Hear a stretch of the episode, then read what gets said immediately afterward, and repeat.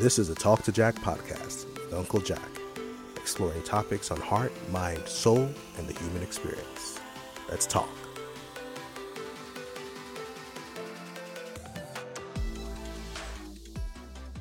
Hello, everyone, and welcome to another episode of the Talk to Jack series.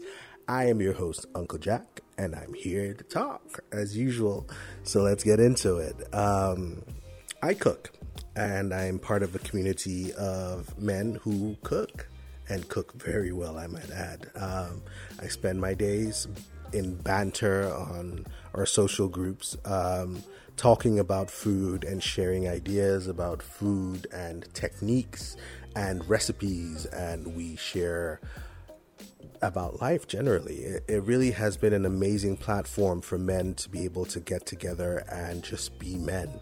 Um, not what you're thinking. I, I know women, especially, they hear men getting together to be men, they think all sorts of things. But in reality, um, when I say for men to be men, I mean really be a human man be vulnerable, be open with your thoughts and your feelings, be open about your ideas, and without fear of being looked down on, without the burden of expectations that you must be perfect. Um, and it really has been an amazing platform for people to bond and to just let their hair down and just relax and remove themselves from the expectations that men very often are forced to deal with. And so I'm really proud to be part of that community. It's called the Men Who Cook um, community, and it's been an amazing platform. And so we talk about food and we talk about different cooking methods all the time. And one of the most popular cooking methods um, that a lot of guys would would be known for, especially um, at home, but almost anywhere, is grilling. Uh, I, I, know that you always talk about guys working the grill, um, especially around the holidays. Um, you know, set up the fire pit, bring out the grill, whether a gas grill or a charcoal grill, bring out the smoker. They set up the fire, get it nice and hot, get it burning, get those coals nice and red, and they t- control the heat and they marinate the meat and whatever else is going to go on there and they toss it on there and let it cook.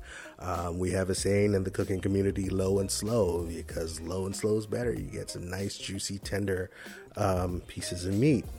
Um, when you cook low and slow, you have control and you can manage the cooking process better. So, why am I talking about men cooking and grilling and heat and all of that stuff? It's because I had a random thought the other day. Um, and it was this that we very often um, are reporting on the things that happen in our orbit and in, our environment, in our ecosystem, right? So you're having a conversation with Paula about Tochukwu, and you're saying, ah, Tochukwu did this and that. He's always doing this, he's always doing that, he's always doing this, he's always doing that. And my question is how come you always know what's going on with Tochukwu? I mean, if the conversation is always so negative, it means that you're close enough that you're privy to the information, right? And and the same thing occurs even for positive news, right? So this this is not just talking about the negative news, or uh, you you have to be close enough to someone's orbit. You have to be within someone's orbit to be aware of the things happening with them or in them or around them, and good or bad. And the closer you are, the more detail you will have, right? So, I mean, if I was. Um, if I was sitting here right now and I looked out my window towards my neighbor's house, I could tell maybe he was home because maybe his car's outside, or I could tell he's in the living room if the lights are on. Uh, maybe he's in the living room. He might not be. But if he had the windows open, I might see more detail. If I went right up to his window and his windows were open, I could see more detail. If I went knocked on the door and went into the house to sit and talk to him, not only would I see all the detail, I would get all the gist. I would hear everything. I would hear it straight from his mouth because I'm right there, and so on and so forth and it got me thinking about this thing about orbits, and it, it, it was actually the analogy of the grill. Um, someone close to me a few days ago got her her hand burnt on a, on a by some boiling water while she was moving a kettle. And Nothing serious, but you know the the process of trying to treat that injury you know, got me thinking a lot. And and so a few days after that burn happened, I remember I was trying to heat up a skillet and I was going to add in some olive oil and I was going to do some aromatics and, and so on and so forth. And I had this habit of always, um, you know, putting my hand over the skillet, not touching it, but just putting my hand over it to feel the heat radiate from the skillet, to know if it was hot enough for me to add in my oil, and then to know if that was hot enough for me to add in something else and I was watching TV and there was a cooking show on, and I saw um, I was watching YouTube actually. And there was a cooking show, and I saw that the the chef had this, you know, thermometer, this you know contactless thermometer that he would use to check the temperature of the oil in the pot and the pan, and I thought that's so much more smart.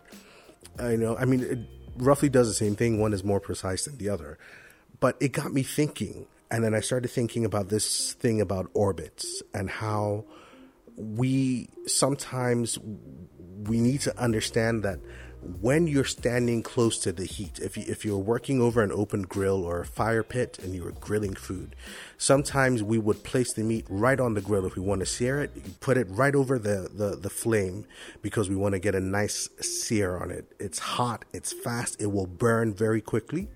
Um, it will burn the meat very quickly. And if we want to cook the meat, without burning it. We still want to get that flavor. We still want to get a little bit of char on it, but we don't want it to heat up very quickly. We don't want it to burn. We would put it off to the side, away from away from the, the, the flame. And so it would still be on the grill, but it's away from the flame, and we're using indirect heat to cook it. And you see that sometimes in especially people that are roasting game.